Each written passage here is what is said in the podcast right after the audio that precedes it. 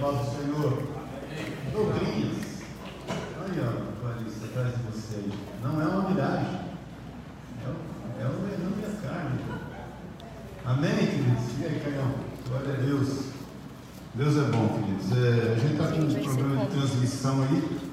Os irmãos estão resolvendo. A gente, aliás, está fazendo uma série de mudanças aqui. O som tá melhorou muito aqui. Não, vira aqui. Vocês estão me ouvindo bem? Vocês estão me ouvindo bem até demais. Pode até baixar um pouquinho o retorno aqui.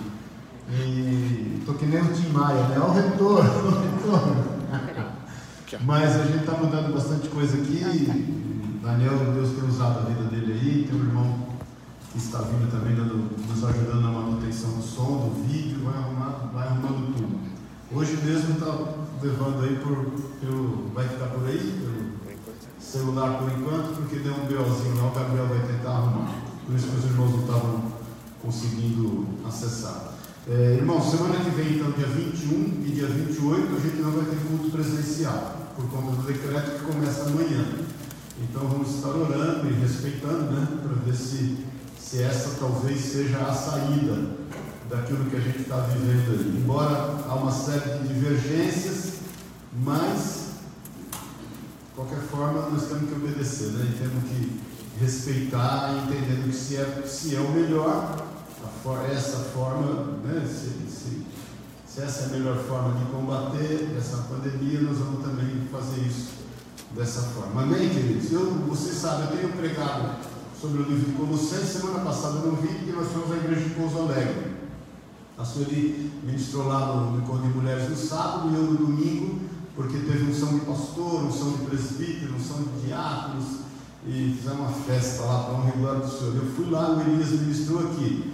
Mas eu tenho pregado e estudado bastante sobre o livro de Colossenses, e, e hoje eu não vou pregar sobre Colossenses. Vou te pedir essa licença aí, porque em função disso tudo que a gente está vivendo no país, né, essas notícias todas, e esse abalo político que a gente está vivendo no país, e essa questão da pandemia e, a forma como tem acontecido aqui, eh, Deus me levou a refletir e trazer para você uma palavra acerca disso, porque eu vejo que é comum a gente, em meio a tudo que a gente está vivendo, a gente meio que perder a esperança em algumas coisas, não é verdade? Você fala, não é possível, né? Tem uma frase do Pedro Malan, que ele falou, não sei quando, mas de certa forma ele, ele tem, toda, toda, ele tem toda razão. Ele, ele diz assim: o Brasil é um lugar que você não tem certeza nem do passado. Então, e é verdade, né? quando você pensa nisso, fala: meu Deus, isso tudo, isso tudo que está acontecendo, né? a gente tem orado na nossa live de oração diária aí, eu, eu acho bom você participar, tem sido uma bênção para que Deus coloque um alinhamento nesses poderes dessa nação. A gente tem poderes aí, executivo, legislativo, judiciário, que primeiro que eles brigam entre eles mesmos, né? Então é um brigando com o outro. E segundo que eles brigam dentro deles mesmos. E Jesus fala que a casa dividida entre si não subsiste. Então a gente tem vivido um momento tenso político no Brasil já há algum tempo. E eu sei que o Senhor tem levantado um povo para orar, para e nós fazemos parte disso, e nós temos sido eh, motivados pelo Espírito Santo para isso.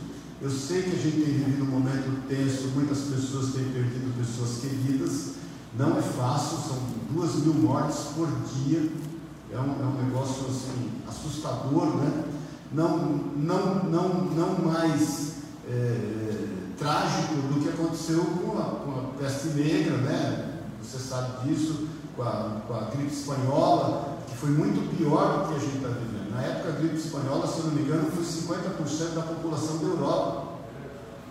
Então, assim, mas obviamente, porque a gente vive um momento onde as notícias se espalham com muita velocidade, isso tem nos assustado, né? Até porque quem conta um, um conto aumenta um ponto, né? E, e o negócio tem e é por isso que eu quero compartilhar com vocês. Abre a tua Bíblia, por favor, em João, no capítulo 18. Aí a semana que vem eu volto a falar sobre Colossenses. Amém? Amém, irmãos. Glória a Deus, aleluia.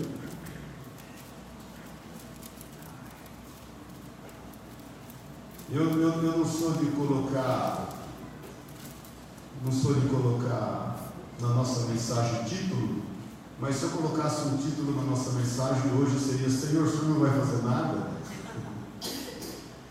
Porque essa é a pergunta, né? Deus, o Senhor não vai fazer nada em meio a tudo isso? E é isso que me levou a refletir nessa passagem que nós conhecemos muito bem, que os quatro evangelhos falam acerca disso. Em João, capítulo 18, quando Jesus é preso. E João especificamente dá mais detalhes acerca da prisão de Jesus. João, por exemplo, ele fala o nome de Pedro, que Mateus, eh, Marcos e Lucas não falam, ele fala o nome de Malco, que Mateus, Marcos e Lucas não falam. Ele fala, por exemplo, quando Jesus diz eu sou eu, eu sou, né? quando eles vão prender, nós vamos ler no texto, todos os soldados caem. É, mas também, obviamente, é, tem algo, algo, tremendo que os discípulos é, viveram e que Marcos e Lucas falam que é acerca do beijo, a forma como Jesus foi traído. Mas isso tudo que eu quero refletir com você, e eu entendi que João 18 reflete bem com detalhes aquilo que a gente precisa. Vamos ficar em pé em nome de Jesus? Deu certo aí a, a transmissão? Está ok aí? Não deu certo? Está aqui no celular? Então, os irmãos estão mais pertinho hoje. Depois, versículo 1, acharam? João 18, 1. Depois de dizer essas coisas, Jesus atravessou com seus discípulos o vale de Cedron e entrou num bosque de oliveiras. Judas, o traidor, conhecia aquele lugar, pois Jesus tinha ido muitas vezes ali com seus discípulos. Os principais sacerdotes e fariseus tinham dado a Judas um destacamento de soldados e alguns guardas do templo para acompanhá-lo. Eles chegaram ao bosque de oliveiras com tochas, lanternas e armas.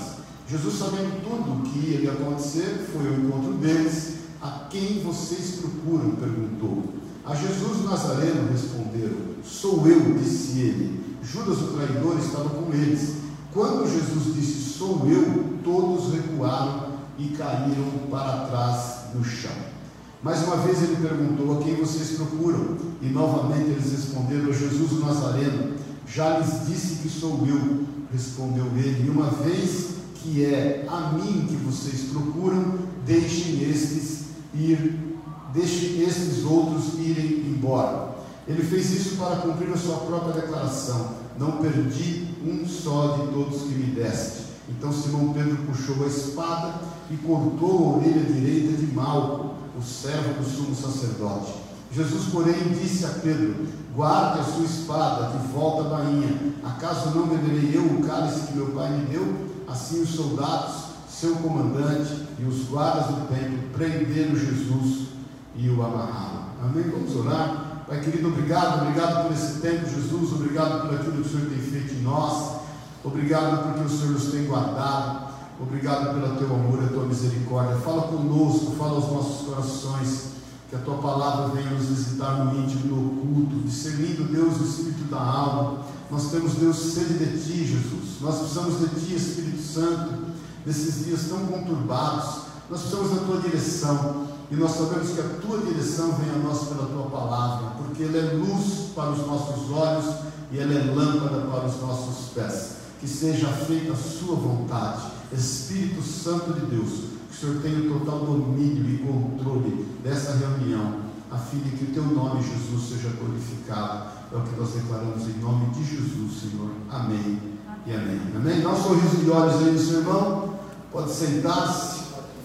Irmãos, eu fiquei meditando acerca disso porque quando Pedro, e já já a gente vai, vai dar uma refletida aí, quando Pedro tira a espada, e, e na realidade algumas traduções dizem que é como se fosse uma daga, né? Um, uma, uma, uma faca pouco maior, e, e corta a orelha de mal, é como se Pedro não entendesse assim, que Jesus não estava fazendo nada e que ele precisava fazer alguma coisa.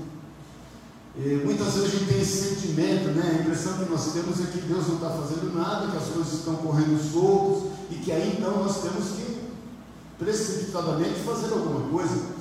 O que me leva a entender também, naquilo que Pedro está vivendo os seus discípulos, que muitas vezes, quanto mais perto de Jesus nós estamos, mais longe nós estamos daquilo que é a sua vontade. Nós não conseguimos muito perceber. Muitas vezes nós estamos perto do Senhor, mas estamos distantes daquilo que Ele quer. É a primeira reflexão que eu quero que a gente faça. Porque Pedro estava muito perto do Senhor, os discípulos estavam muito perto do Senhor. Pedro estava acompanhando Jesus por muito tempo. Pedro já viveu grandes milagres do Senhor ali, e, mas aparentemente ele estava muito distante daquilo que Jesus queria. Então, por muitas vezes, irmãos, nós queremos entender que aparentemente Deus não está fazendo nada, porque esse é o primeiro sentimento que a gente tem de revolta, em meio a tudo que a gente está vivendo, não é verdade? E a nossa esperança se esvai, ela, ela vai embora. E quando a nossa esperança em quem realmente pode, vai e quer e está fazendo alguma coisa, se vai, a gente lança as nossas esperanças naquilo que a gente pode fazer. Amém, querido? E aí o motivo que nos tira da cama é outro. Então isso é bom a gente refletir e entender, porque por mais que Pedro estivesse naquele momento pensando que ele tinha que fazer alguma coisa, ele tinha que ficar quieto naquele momento. Isso vale para nós. E mais uma vez eu te falo, irmãos, a gente tem vivido, vivido e, e vou te falar, e eu estou te trazendo isso em nome de Jesus para a gente orar e refletir, porque a tendência é que isso em 2022 piore por conta dessas polarizações que, que está havendo, não só no, no, país, viu querido? Isso é no mundo inteiro tem polarização. Agora o problema é que as polarizações estão polarizadas. E os polos se polarizaram. E nós, como igreja, nós temos que entender o nosso papel. Nós somos sal da terra e nós somos a luz do mundo. Nós temos algo a fazer em meio a isso tudo. Deus realmente nos capacitou, nos ungiu, nos chamou, nos deu talentos, não é verdade? Nos deu recursos, nos deu condições. Os campos estão brancos. Os campos, opa, Jesus vai voltar sim, viu irmãos? De repente, você vai ver que Jesus vai voltar. Os campos estão brancos, Jesus mesmo é quem diz: orem para que o Pai mande mais trabalhadores. Então, é, essas questões que a gente tem que começar a entender e pensar, senão a gente vira um revoltadinho de Jesus. Não é verdade?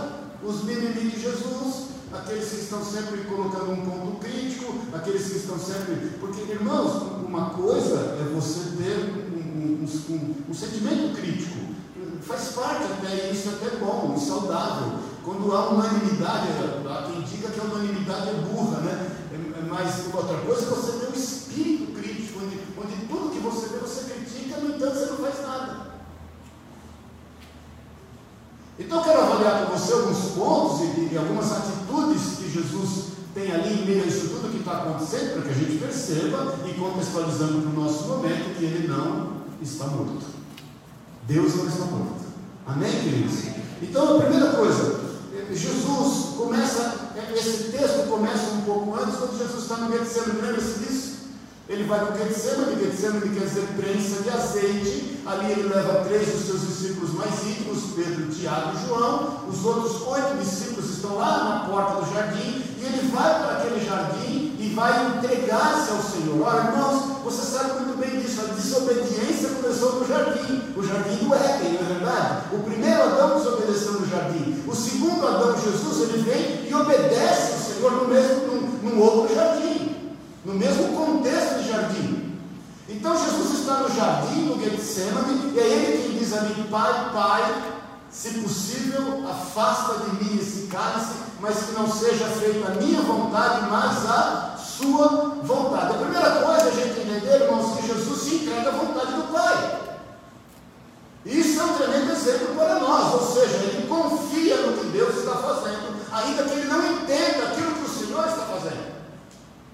Ainda que ele não compreenda, ainda que ele, é, é, é, naquele momento, não aceite aquele, enfrentar sozinho tudo que ele estaria, estaria enfrentando.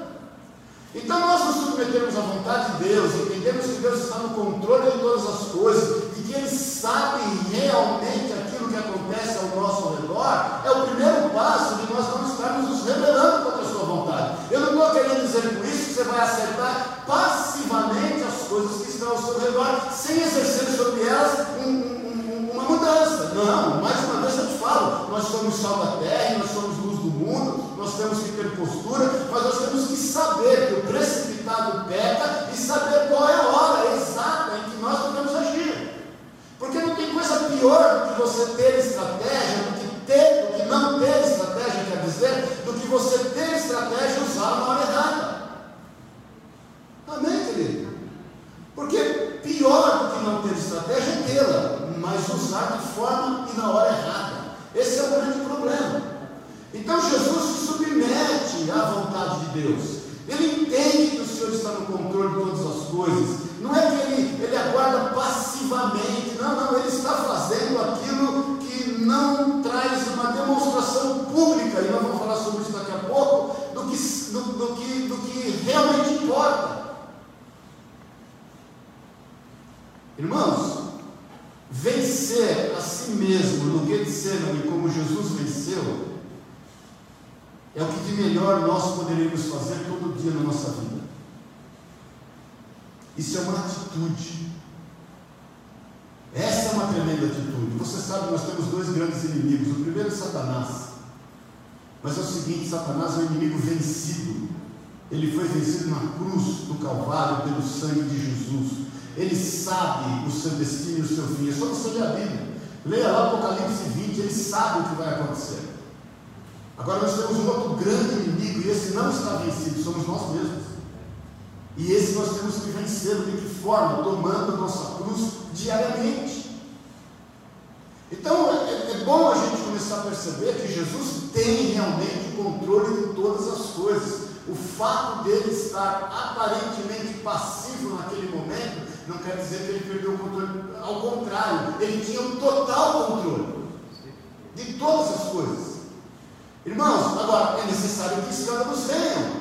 Não precisa abrir, mas Lucas 17, 1 diz: é necessário que venham escândalos, mas ai daqueles por quem eles vierem. E Mateus 18, 7 fala a mesma coisa. É necessário que venham escândalos, mas ai daqueles por quem eles vierem. Segundo Pedro, coloca aí para mim, por favor, em 1 Pedro no capítulo 4, no versículo 12. 1 Pedro 4, 12 e 13, diz assim no versículo 12. Deixa eu colocar aí. E eu quero que você leia isso, porque às vezes a gente está meio perdido em meio a tudo que está acontecendo, mas o apóstolo Pedro nos diz amados. Não se surpreendam com as provações de fogo ardente pelas quais estão passando. Como se algo estranho estivesse acontecendo. Pelo contrário, versículo 13: alegre-se muito, pois essas provações os tornam participantes dos sofrimentos de Cristo, a fim de que tenham a maravilhosa alegria de ver a sua glória quando ela for revelada. Então Pedro nos transporta desse momento que a gente está vivendo para o momento de Jesus Getsemane, porque nós somos participantes desse sofrimento nós confiamos no Senhor, nós entregamos tudo que diz respeito à nossa vida à vontade de Deus, nós podemos declarar em opção, Senhor, se possível, faça de nós esse cálice, mas no entanto que não seja feita a, a, nossa vontade, mas a sua, irmãos. Quem, quem não quer ir embora do país? Outro dia eu falei com um amigo, ele estava falando assim, ele falou o seguinte, irmão, daqui eu não arrego o pé, daqui eu não saio, daqui ninguém me tira. Até obviamente que o Senhor nos dê a direção para isso. E eu não estou falando que quem saiu do país errou, não é isso que eu estou dizendo. Eu estou falando que diz respeito a nós. Amém, querido? No que diz respeito àquilo que Deus tem através de nós, nesse momento que nós estamos vivendo. Porque muitas vezes a saída de emergência, a melhor saída, ela não é aí. Ela não é. Então nós temos que aquietar os nossos corações e não estranhar o fogo ardente que está acontecendo, como se isso fosse exclusivo nosso. Porque Pedro diz: olha, em todo mundo, no meio de toda a vossa irmandade, diz a outras traduções, coisas semelhantes a essas estão acontecendo. Então a aflição que nós temos vivido aqui, irmãos, isso é mundial. O príncipe desse mundo está reinando. Esse, esse, esse sistema de governo de Satanás está reinando. Nós estamos no mundo, mas dele não somos. O Senhor não vai nos tirar do mundo, mas Ele vai nos livrar do mal. Isso é oração sacerdotal de Jesus em João 17. Então, em primeiro lugar, creia e se submeta à sua vontade. Se o Senhor tem permitido que a gente enfrente esse vale, nós vamos enfrentá-lo. E nós vamos superá-lo em nome de Jesus, até porque nós temos um testemunho vivo do cuidado de Deus sobre nós. Querido, quantas vezes a gente fala isso? Muitas vezes a Bíblia que as pessoas vão ler só não é a nossa vida. Amém, irmão? Agora, se nós entrarmos em desespero, então a primeira coisa, entenda que Deus está no controle e submeta a sua vontade, porque ela é boa, agradável e perfeita em nome de Jesus. E não estranhe isso tudo que está acontecendo, querido.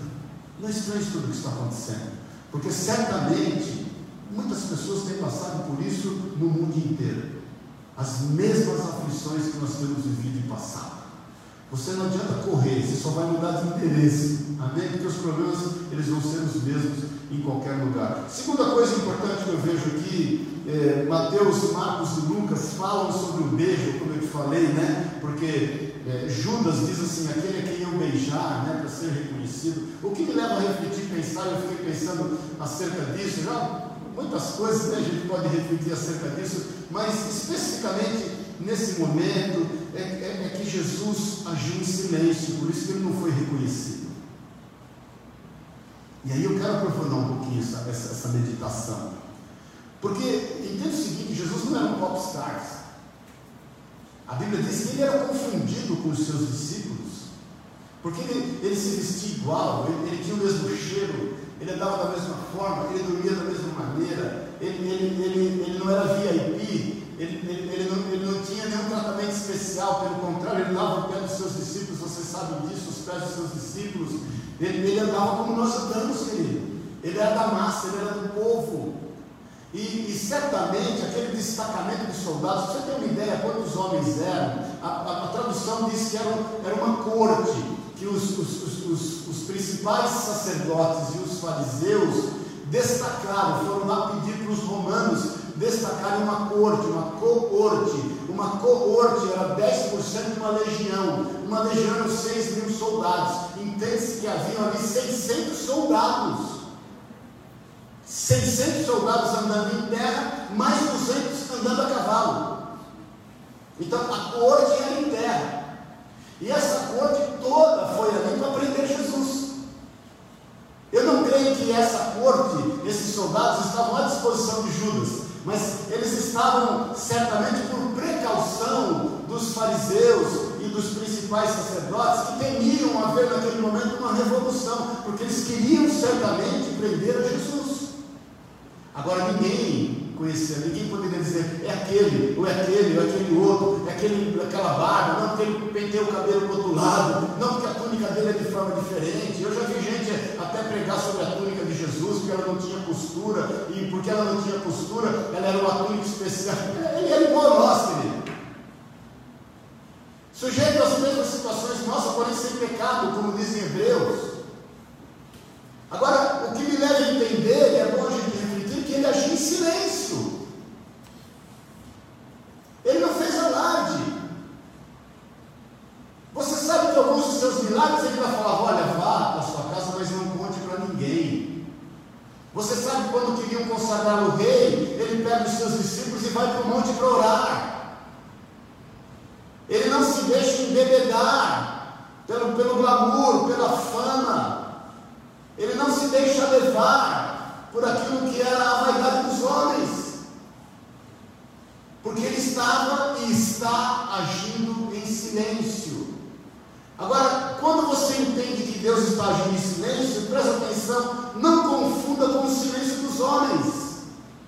Porque quando nós pensamos assim, ah, Deus está fazendo, Ele está agindo em silêncio, silêncio de Deus, irmãos, o silêncio de Deus não é comparado ao silêncio dos homens. O silêncio dos homens é, é indiferente ele, ele, ele gera indiferença. Quando o homem se silencia, ele, ele é indiferente àquilo que está acontecendo. Ele, ele trata com desprezo, com menosprezo, inclusive.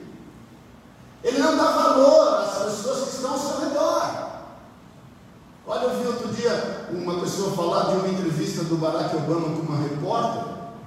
Não quer dizer que eu morro de admiração pelo Barack Obama, mas respeito algumas posições dele. E, e aí a repórter olha para ele e pergunta para ele assim: o presidente, fala para nós aqui, ao seu ver, qual é a pessoa mais importante do mundo? Quem é a pessoa que o senhor mais respeita no mundo? Aí disse que ele parou, pensou, olhou para ela e falou: Nesse momento, é você. Porque era aquele momento e aquela pessoa. Então, o silêncio dos homens, querido, ele, despreza ele menospreza. Ele trata Deus não. Deus, o Senhor, o fato de ele estar em silêncio muitas vezes, E eu te falo, não quer dizer que ele parou de falar, porque o Senhor constantemente está falando, eu sempre te falo que ele fala por sussurros, a gente faz barulho e não ouve, não é verdade? Mas o fato de nós não ouvirmos não quer dizer que ele está tratando a situação com indiferença. Não quer dizer que ele está tratando a situação com desprezo. Não quer dizer que ele não está valorizando a nós que estamos envolvidos no processo. Então Jesus está agindo em silêncio e ele agiu em silêncio naquele momento, porque, irmãos, quando ele age em silêncio, não significa que ele não se importa, ou que ele nos abandonou, ou que não haja solução. Amém, queridos? Isaías 64, 4 diz assim: coloca aí, por favor. Isaías 64, 4. Daquilo que Deus vai fazer. Quem dera eu tivesse a certeza. Então, irmãos, o silêncio de Deus, segundo aquilo que a gente entende ou que a gente não ouve, não quer dizer que ele não esteja trabalhando, que ele não está fazendo. Jesus estava fazendo muitas coisas ali, os homens não puderam perceber. Eles nem o reconheciam. E ele estava mudando a história de todos nós. Ele estava se entregando por amor e graça em favor da tua e da minha vida. Jesus está no controle dessa situação, meu irmão, minha irmã. Eu, eu, eu tenho orado para que o Senhor renove a tua esperança nessa manhã em nome de Jesus. Ele, ele, ele, conhece cada um enfermo que está aí eh, com falta de ar. Ele sabe exatamente as famílias que estão em luto. Ele sabe o que as famílias que estão vivendo a ansiedade dessas pessoas enfermas estão passando. Jesus está trabalhando sim, ele, ele, ele está movendo os céus e a terra em favor da sua vontade. Não pense que ele está num trono e Satanás está no outro trono, oferecendo ele resistência. Não existe isso, querido. Satanás e o seu poder é infinitamente menor do que o poder do Senhor, pode ter certeza disso. Ele está realmente no controle de todas as coisas e ele, ele, os seus braços não estão encolhidos, os seus ouvidos não estão fechados, os seus olhos não estão fechados, ele não está mudo. Por isso que eu fico pensando o que levou Pedro a tomar aquela atitude, sem perceber o quanto o Senhor estava fazendo. Uma outra questão, uma terceira coisa Está em, tá em João 12, João 18, 4, nós lemos isso, onde ele diz assim: Jesus sabendo tudo o que ia lhe acontecer. Irmãos, ele não só não está em silêncio, ele não só sabe do desejo e da vontade de Deus, Deus tem a sua vontade e ele está cumprindo a sua vontade, e ninguém pode impedir o agir de Deus, agindo eu, Deus fala, quem impedirá? Não, não, não existe. Ele não só isso, mas ele é onisciente. Quando foram prender Jesus, ele já era onisciente, ele sabia tudo o que estava acontecendo. Ninguém está pegando Deus de surpresa. Ninguém vai pegar o Senhor de surpresa. Ninguém vai armar uma armadilha e o Senhor vai cair nela. Não pense você que muitas vezes a gente se acha pecador profissional, que a gente comete alguns atos, ou é tomado por alguns pensamentos, e a gente vai diante de Deus e fala: Senhor, por essa o Senhor nem esperava, eu fiz uma agora. Irmãos, você nunca vai surpreender o Senhor. Nunca, antes que a palavra toque os teus lábios, ele já sabe o que você vai falar. Ele é onisciente em todas as coisas. Quando Pedro saca da espada e corta a orelha de Malco, e, e, e, Lucas fala acerca disso, ele fala, querido, eu tenho aqui mais de 12 legiões de anjos, eu poderia orar ao Pai e ele colocaria mais de 12. Ele não fala só 12, ele fala mais de 12 legiões. Cada legião são 6 mil anjos são mais de 72 mil anjos. Você tem uma ideia do poder que há nisso? Quando Satanás for preso, depois lê lá Apocalipse 20, o Senhor vai dar ordem a um anjo para prender Satanás. Então, naquele momento, ele podia fazer uso disso. Mas, como ele é onisciente de todas as coisas, ele sabe exatamente, irmãos, aquilo que vai acontecer em função até dos nossos atos. Não pense você que o sacrifício de Jesus foi o plano B em função de Adão e Eva terem pecado. Pedro fala que o sacrifício de Jesus já remonta os tempos eternos. O Senhor sabe da condição do homem. O Senhor sabe com quem ele está lidando.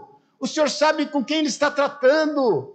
O Senhor sabe tanto a ponto de nos amar dessa forma, por isso que nós não conseguimos entender o seu amor. Como que nós, sendo como somos, Ele ainda nos ama, e as suas misericórdias se renovam a cada manhã, e essas misericórdias são o motivo pelo qual nós não somos consumidos. Por isso que Davi fala no Salmo acerca da graça, ele fala: Senhor, a sua graça é melhor do que a própria vida.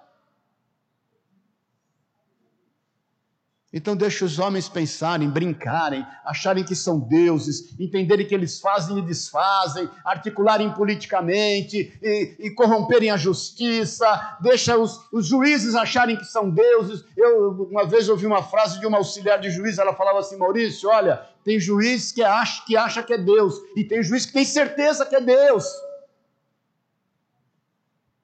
Agora, irmãos, não quer dizer que o Senhor está inoperante. O Senhor é o Rei da glória, Ele é ciente de todas as coisas. A palavra de Deus diz que o Senhor ri dos seus inimigos, Ele ri-se deles. Ai daquele, querido. Lembra-se o que aconteceu com Herodes, que não deu glória a Deus e caiu no chão morto, com a sua boca cheia de bicho? Lembra-se o que aconteceu com Nabucodonosor? Que no, no, no, esplendor da sua glória foi, foi tomado por um espírito a ponto de virar como um animal viveu sete anos como um animal, inclusive andando sobre os quatro, sobre as mãos e os pés, como se fosse um animal. E depois recobrou a sua, a sua, o seu sentido, recobrou a sua consciência e glorificou o nome do Senhor. Quem é que pode se levantar contra o desejo e desígnio do Senhor? Ele é ciente de todas as coisas, ele sabe o que está acontecendo. O Senhor realmente está no controle, o cetro de justiça está, está nas suas mãos. Quem é que pode se levantar contra a operosidade do Senhor? Deixa os homens brincarem, deixa os homens pensarem que sabem o que estão fazendo, Cabe a nós, por isso que eu te falo, o alerta que nós temos como igreja, a ter postura, a saber quem somos, a estarmos posicionados, a andarmos no centro da sua vontade, a saber qual é o nosso papel. Estava falando com o Gustavo agora de manhã antes do culto. A questão não é só sermos salvos, a questão é saber o que nós vamos fazer com a salvação que foi confiada a nós, querido. Nós temos que trazer uma palavra de equilíbrio. Nós temos que olhar as pessoas e amá-las. Nós temos que compreendê-las. E você vai perceber isso nas atitudes que Pedro erroneamente teve. Amém, queridos? Última coisa acerca de Jesus. Jesus fez um milagre ali, em meio ao caos.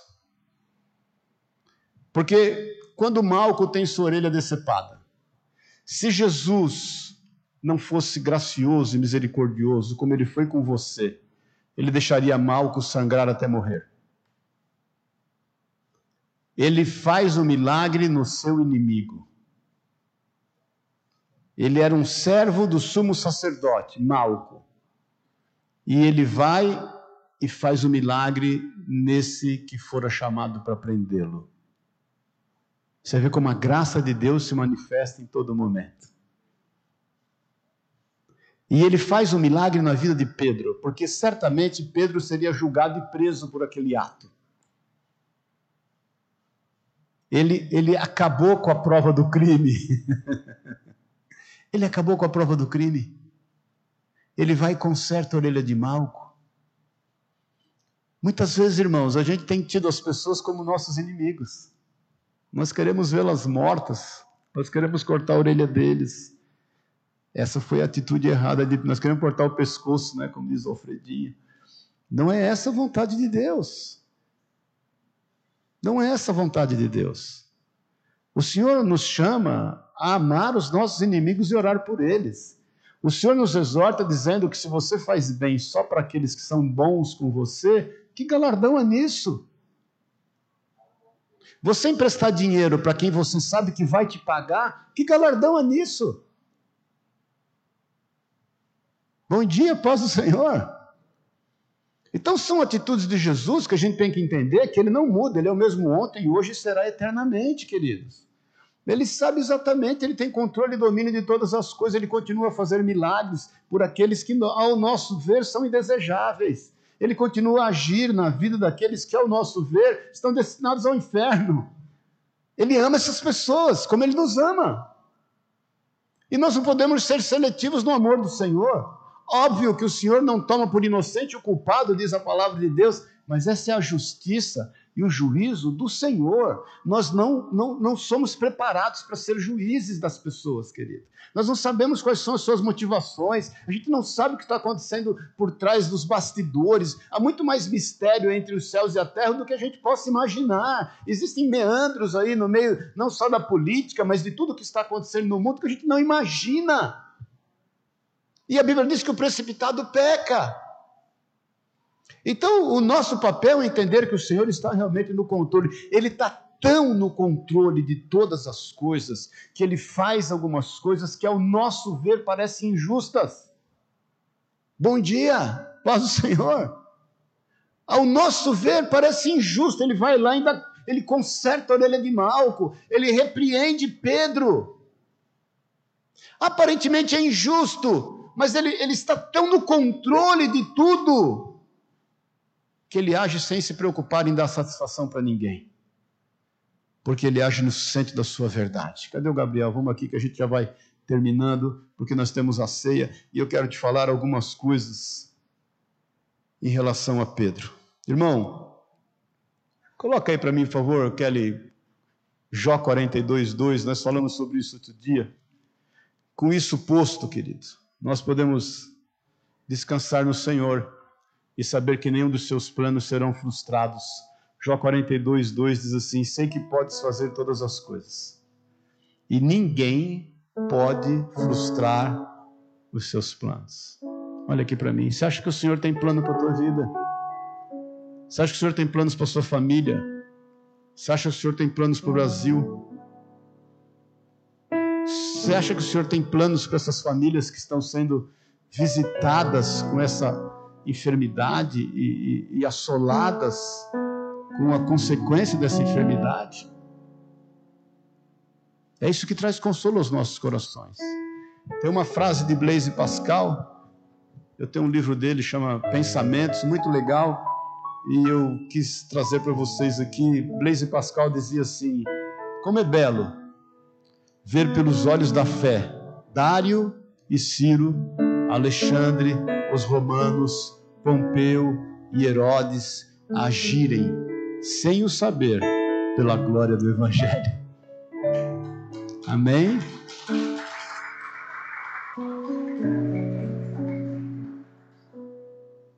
Deus está no controle, meu. Ele está sentado no seu trono e reina. Jesus reina, ele é vivo. Ele tem o domínio de todas as coisas, ele se ocupa. Ele se ocupa da tua vida, da minha vida, nos detalhes. Ele consegue enxergar tudo, ele é onisciente, onipresente, onipotente.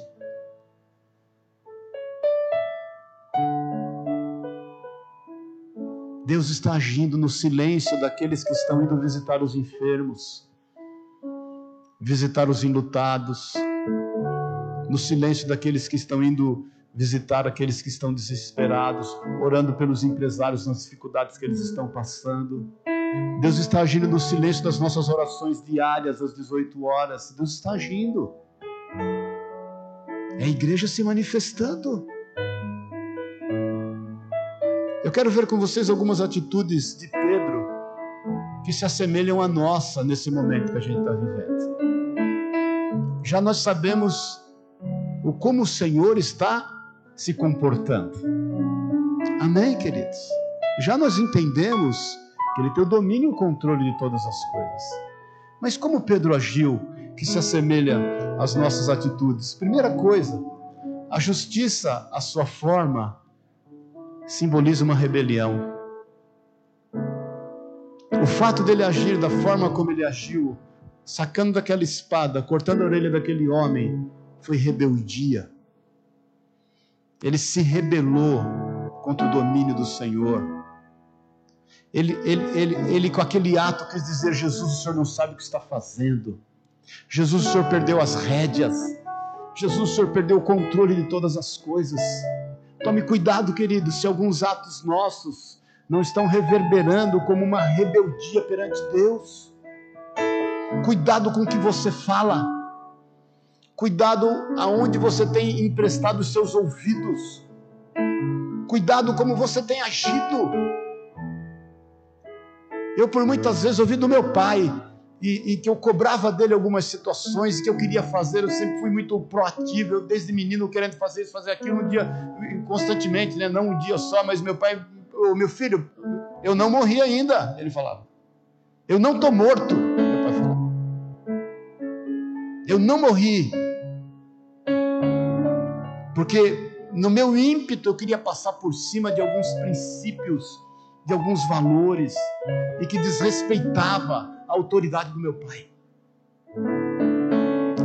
Por mais imbuído de boas intenções que eu tinha, que eu estava,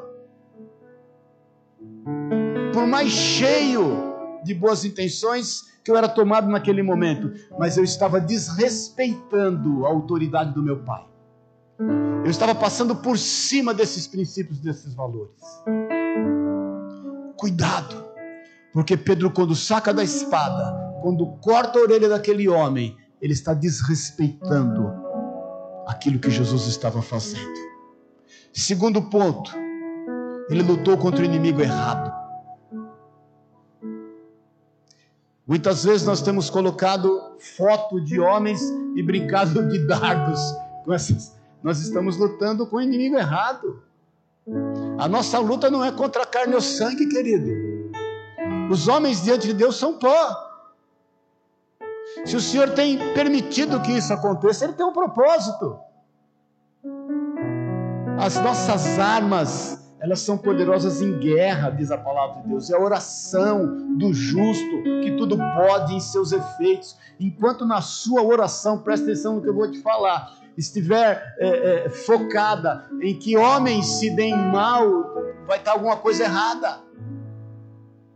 Olha, eu me lembro de uma história que o Paulo Júnior contava e com muita sabedoria. Ele dizia assim que o irmão, eu já contei isso para alguns aqui, o irmão foi lá desesperado, comprou um carrinho, pagando em 48 meses. O carrinho era tudo que ele tinha de mais precioso na vida. Ele cuidava melhor do carro do que da mulher e dos filhos ele, ele, ele, ele, deixava o carro, né? O carro era o Deus dele, mas ele é um crente, servo de Deus. Pôs lá o adesivinho Jesus te ama, colocou o peixinho lá, identificou o carro como um carro de crente. Tem, tem carro que você olha e fala: esse carro é de crente, não é verdade? e às vezes só o carro, inclusive. Mas e aí um dia ele estaciona aquele carrinho lá e ele ora, Senhor, põe um anjo, eu tenho fé, que o Senhor vai pôr um anjo do bom, eu quero um anjo bom aqui que cuide do meu carro, porque ele também não queria gastar com estacionamento. Não dava, né? Só pagando a prestação não dava conta não. Põe um anjo aqui, um anjo bom. Quando ele vira a esquina, ele vê sirene, polícia para tudo quanto é lado. Quando ele olha, o cara roubou o carro dele. E o cara sai com o carro dele fugindo da polícia, a polícia dando tiro no carro dele. E aí o carro todo esburacado, quanto mais tiro tinha, mais desesperado ele ficava. E aquele, aquele meu Deus, não tinha seguro, não preciso nem te falar, por causa da prestação do carro. E aí o desesperado, a polícia atrás do ladrão vem, pega uma curva, capota o carro, estraçalha o carro, vai parar num poste, o carro divide no meio. E o ladrão, no meio daquelas ferragens todas, sai mancando, correndo, pula uma cerca, entra no meio de uma roça e vai embora. E o carro estraçalhado. Aí ele ora a Deus e fala: Senhor, misericórdia, eu pedi para o Senhor pôr um anjo. Que, que o Senhor não pôs um anjo para cuidar do meu carro? Aí ele disse que ele ouve Deus falar assim: Não, eu pus um anjo. O anjo realmente estava lá, eu pus um anjo bom. Mas é o seguinte: na hora que o anjo teve que decidir em cuidar do carro e cuidar do ladrão, ele foi cuidar do ladrão. Porque o anjo foi treinado para cuidar de gente. O anjo não foi treinado para cuidar de coisas.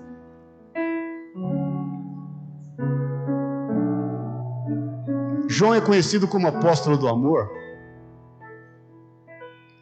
mas ele era chamado de filho do trovão, ele e seu irmão Tiago filhos do trovão. Vocês se lembram que um dia Jesus foi rejeitado em Samaria? Lembra-se disso? Foi rejeitado numa cidade de Samaria, né? Se não me engano. E aí João e Tiago dão essa boa ideia para Jesus. Jesus, cheios de fé e de boas intenções, o Senhor quer que a gente ore e venha um, venha um fogo e consuma esses homens? Jesus olha para eles e fala o quê? Parabéns! Que bela fé! Obrigado por vocês preservarem a minha vida, por vocês me honrarem. Jesus fala para eles: Que espírito sois? De que espírito sois? Então, às vezes, nós estamos lutando com o inimigo errado, irmãos. E nós estamos dando aos homens, inclusive, o poder que eles não têm. Uma terceira coisa, ele lutou com a arma errada. Em vez de desembaiar aquela espada, ele tem que jogar os joelhos no chão.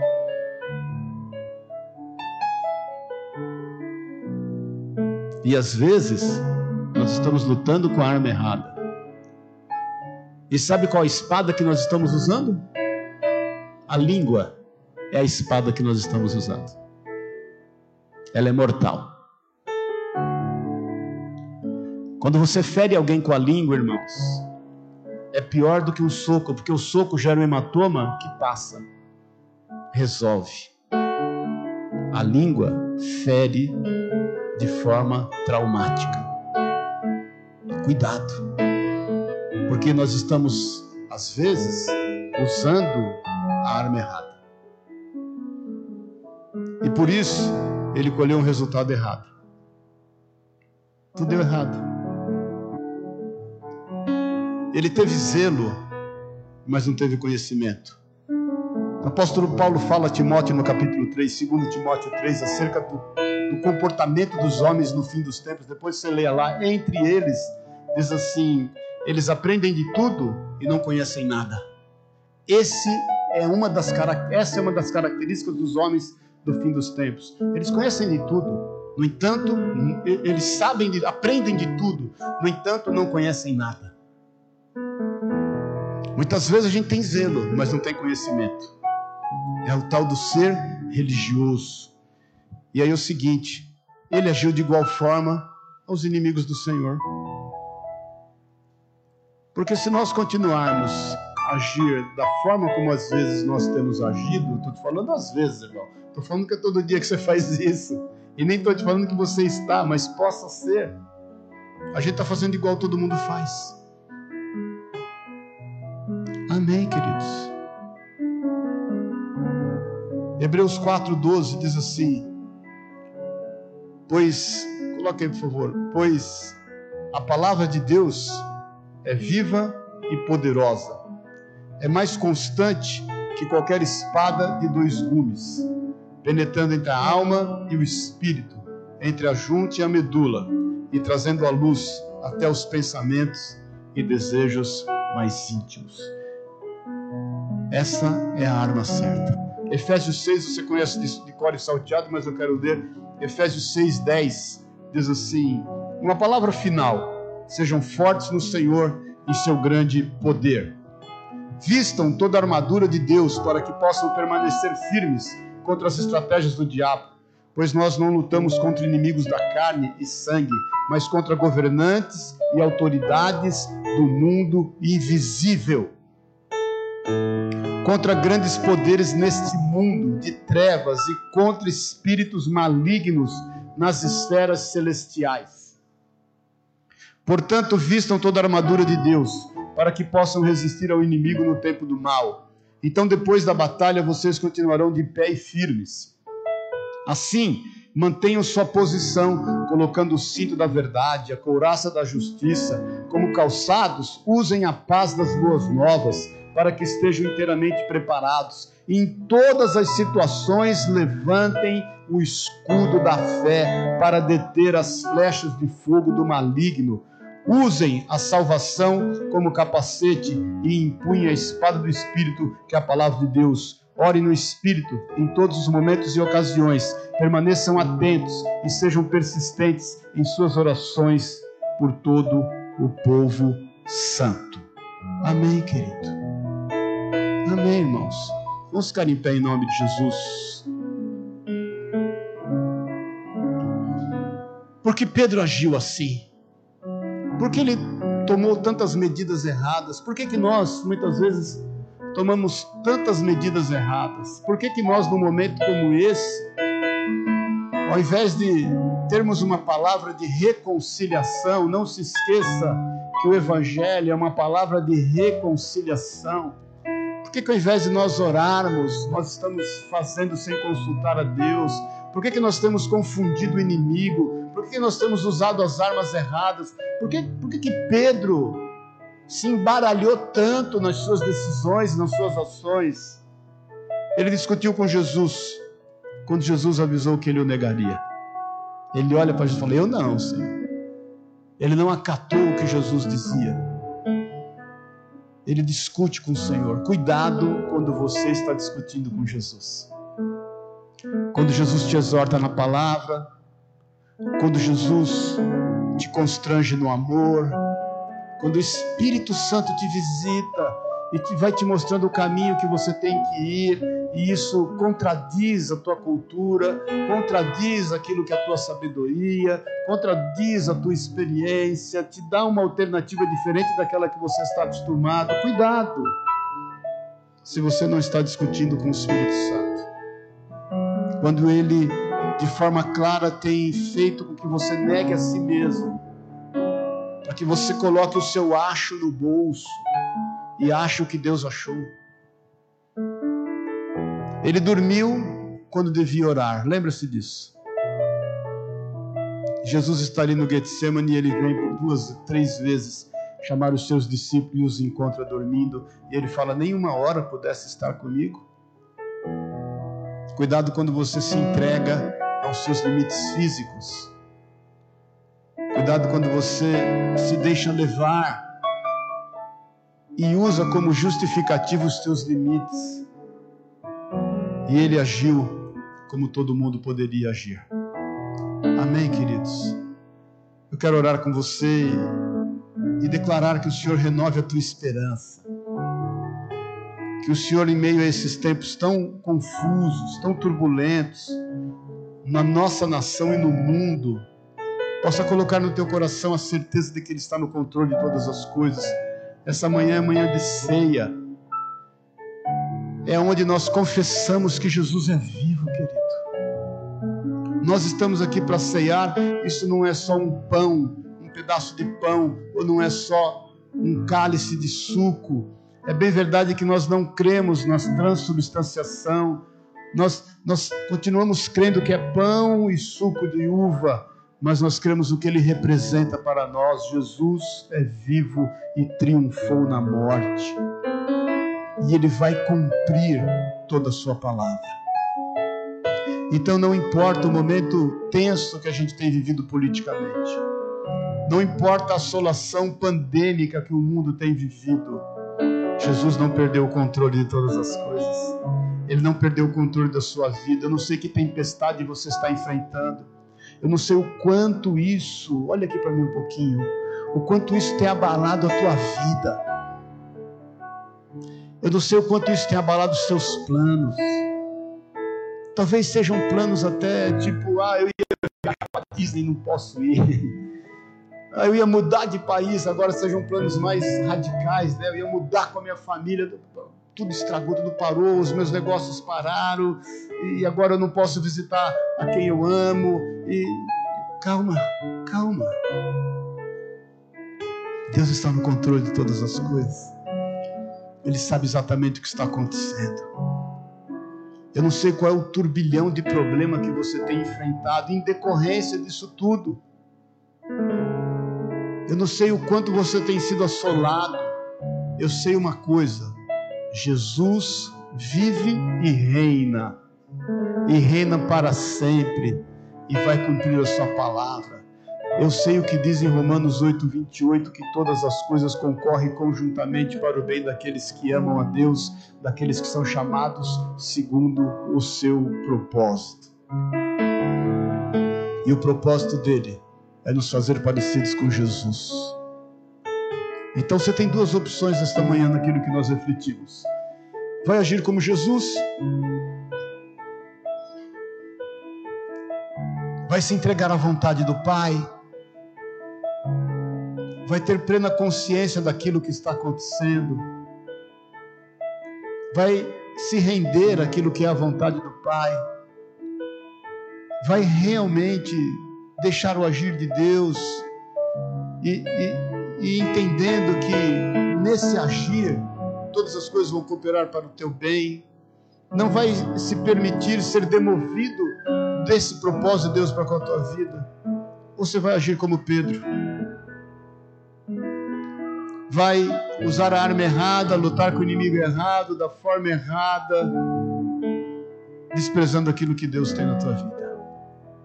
Então que a tua esperança seja renovada, que você viva o grande amor do Senhor, que em tudo você dê graças, irmãos, a gratidão é o princípio da cura em todos os males da nossa alma, sabia? A gratidão cura tudo na nossa vida. Tudo que você precisa reside no fato de você ser grato a Deus. E, e vou te falar isso de novo. Tudo o que você precisa nesse instante reside no fato de você, de você ser grato a Deus. Agradeça a Deus. Agradeça a Deus por tudo que Ele tem te dado. Agradeça o Senhor por tudo que Ele tem feito. Agradeça o Senhor pela esperança renovada na tua vida. Agradeça o Senhor pelo simples fato de você saber que você tem um amanhã e Ele tem uma história escrita acerca da sua vida. Que você tem um nome escrito no livro da vida e ninguém pode apagá-lo de lá. Agradeço Senhor porque você está nas suas mãos, ninguém pode arrebatá-lo dela. Agradeço Senhor nesta ceia porque Ele é vivo, porque você pode estar aqui com saúde, com vida, desfrutando dessa comunhão e desse amor. Agradeço o Senhor porque você pode ser usado por Deus como sal da terra e luz do mundo onde você for. Amém, irmãos que da tua boca saiam palavras de vida que testifiquem do amor de Deus. Amém, querido. Pai querido, obrigado. Obrigado, Jesus, por esse tempo, pela tua palavra, pelo teu agir. Espírito Santo, nós nos prostramos e nos humilhamos debaixo da tua poderosa e potente mão, porque sabemos que ao seu tempo o Senhor irá nos exaltar. Ser conosco, ser com essa nação Traz, Deus, unidade nesses poderes. Senhor, pelo bem do teu povo que tem clamado ao Senhor, que tem se arrependido dos seus maus caminhos. Perdoa, Deus, perdoa os pecados desta nação, perdoa os pecados da tua igreja, Senhor. A tua igreja que por muitas vezes, Deus, tem se aproximado do poder a fim de tirar vantagem dele. Perdoa-nos, Deus, perdoa-nos como teus filhos. Nós te pedimos nesta manhã em nome de Jesus e com isso te pedimos, renova a nossa esperança de que o Senhor está no controle de todas as coisas. O Senhor sabe exatamente o que se passa. Senhor, visita esse enfermo que nos ouve agora.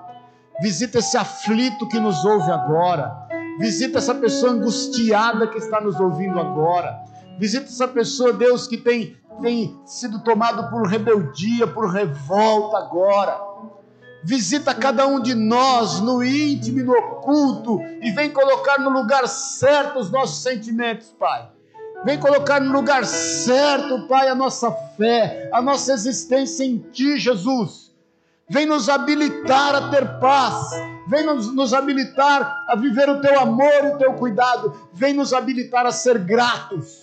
Em nome de Jesus, que a gratidão faça parte da nossa vida para louvor da tua glória. É o que nós te pedimos no teu santo e poderoso nome. Nós lançamos sobre ti toda a nossa ansiedade, porque sabemos que o Senhor tem cuidado de nós. Em nome de Jesus, eis-nos aqui, usa-nos, envia-nos, Senhor, que nós possamos caminhar por onde for, levando uma palavra de esperança levando uma palavra de paz que excede todo entendimento, Pai. Quanto aos homens que se dizem Senhor maior do que ti, que entende que tem nas suas mãos o poder, que o Senhor tenha misericórdia de cada um deles, Pai. Que o Senhor haja com a tua misericórdia, que o Senhor haja com o teu cuidado, que o Senhor traga salvação a essas vidas, traga salvação a essas famílias, que esses homens tenham um encontro contigo marcado pelo teu amor que esses homens, essas mulheres, Pai, tenham um encontro contigo marcado pela tua misericórdia, que eles possam ver a falibilidade dos projetos humanos, que eles possam ver o limite dos recursos humanos, que eles possam ver os limites do ouro e da prata do homem e que eles possam ver a mão em amor do Senhor agindo em favor deles, Pai. Em nome de Jesus, Perdoa-nos se, como igreja, nós temos decepado pessoas Perdoa-nos se, como igreja, nós temos sangrado pessoas. Perdoa se, como igreja, nós temos lutado com os inimigos errados, na hora errada, da forma errada e com a arma errada. Nós estamos aqui para celebrar a tua vida, a tua ressurreição e o cumprimento de toda a tua palavra nós estamos aqui declarando que nós descansamos na paz que excede todo entendimento. Nós estamos aqui para confessar que o Senhor vive e reina para sempre e há de manifestar-se com justiça e juízo no meio dos homens. Nós cremos em Ti, Jesus. Nós cremos em Ti, Espírito Santo de Deus. Nós confiamos no Senhor e sabemos, sabemos, Pai, que o Senhor é fiel e justo para cumprir todas as suas promessas em nome e na autoridade de Jesus. Antes de encerrar, de nós irmos para a ceia, eu quero orar com você. Rabachuri canta labas. Você que tem esse sentimento de, de revolta, talvez você que esteja assolado pelo medo, você que tem caminhado na desesperança, está sendo tomado por aflições e angústias. Você que a quem o Espírito Santo tem falado, que tem usado de forma errada os recursos que Deus te deu. Eu quero orar com você, eu sinto no meu coração de fazer esse apelo.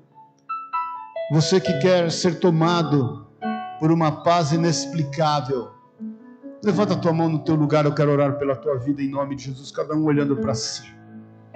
Jesus, as nossas mãos estão levantadas ao Senhor, não é aos homens, é ao Senhor. Nós queremos declarar com isso que nós precisamos de Ti, Pai. Nós queremos declarar vencido o nosso ímpeto humano, a nossa carne. Nós declaramos, Deus, em nome de Jesus, com essas mãos levantadas, que o Senhor basta para nós. O Senhor é suficiente nas nossas vidas, Pai. Espírito Santo de Deus, toma-nos nas tuas mãos. Vem nos ajudar, Senhor, a resistir os dias maus. Que nós, Pai, estejamos cientes que isso tem tomado toda a comunidade em todo o mundo. Em nome de Jesus, Deus, nós queremos tomar, ser tomados de uma paz transbordante, Senhor, para que nós possamos transbordar na vida das pessoas essa paz. Em nome de Jesus, vem trazer esse renovo, vem manifestar do teu amor, vem manifestar do seu cuidado. Nós queremos sair daqui de forma diferente. Nós queremos continuar na tua presença por onde nós formos, Jesus. E nós queremos declarar do teu cuidado para com a nossa vida. Nós queremos estar em paz. E porque estamos em paz, nós queremos agir por paz. Em nome e na autoridade de Jesus. Visita a cada um de nós e vem nos sustentar para louvor da tua glória, em nome de Jesus. Amém e amém. Amém. Glória a Deus, aleluia. Uma salva de palmas a Deus. Aleluia. Eu queria chamar o Daniel para ministrar a ceia. Pode ser, Daniel? Aleluia. Deus é bom, querido. E sua misericórdia se renova a cada manhã. Jesus, na noite que foi traído, na é verdade, ele tomou o pão e tendo dado graças, partiu, dizendo: Este é o meu corpo que eu entregue por amor de vós. De semelhante forma, ele tendo tomado o cálice, tendo dado, dado graças, declarou: Esse cálice é o sangue da nova aliança.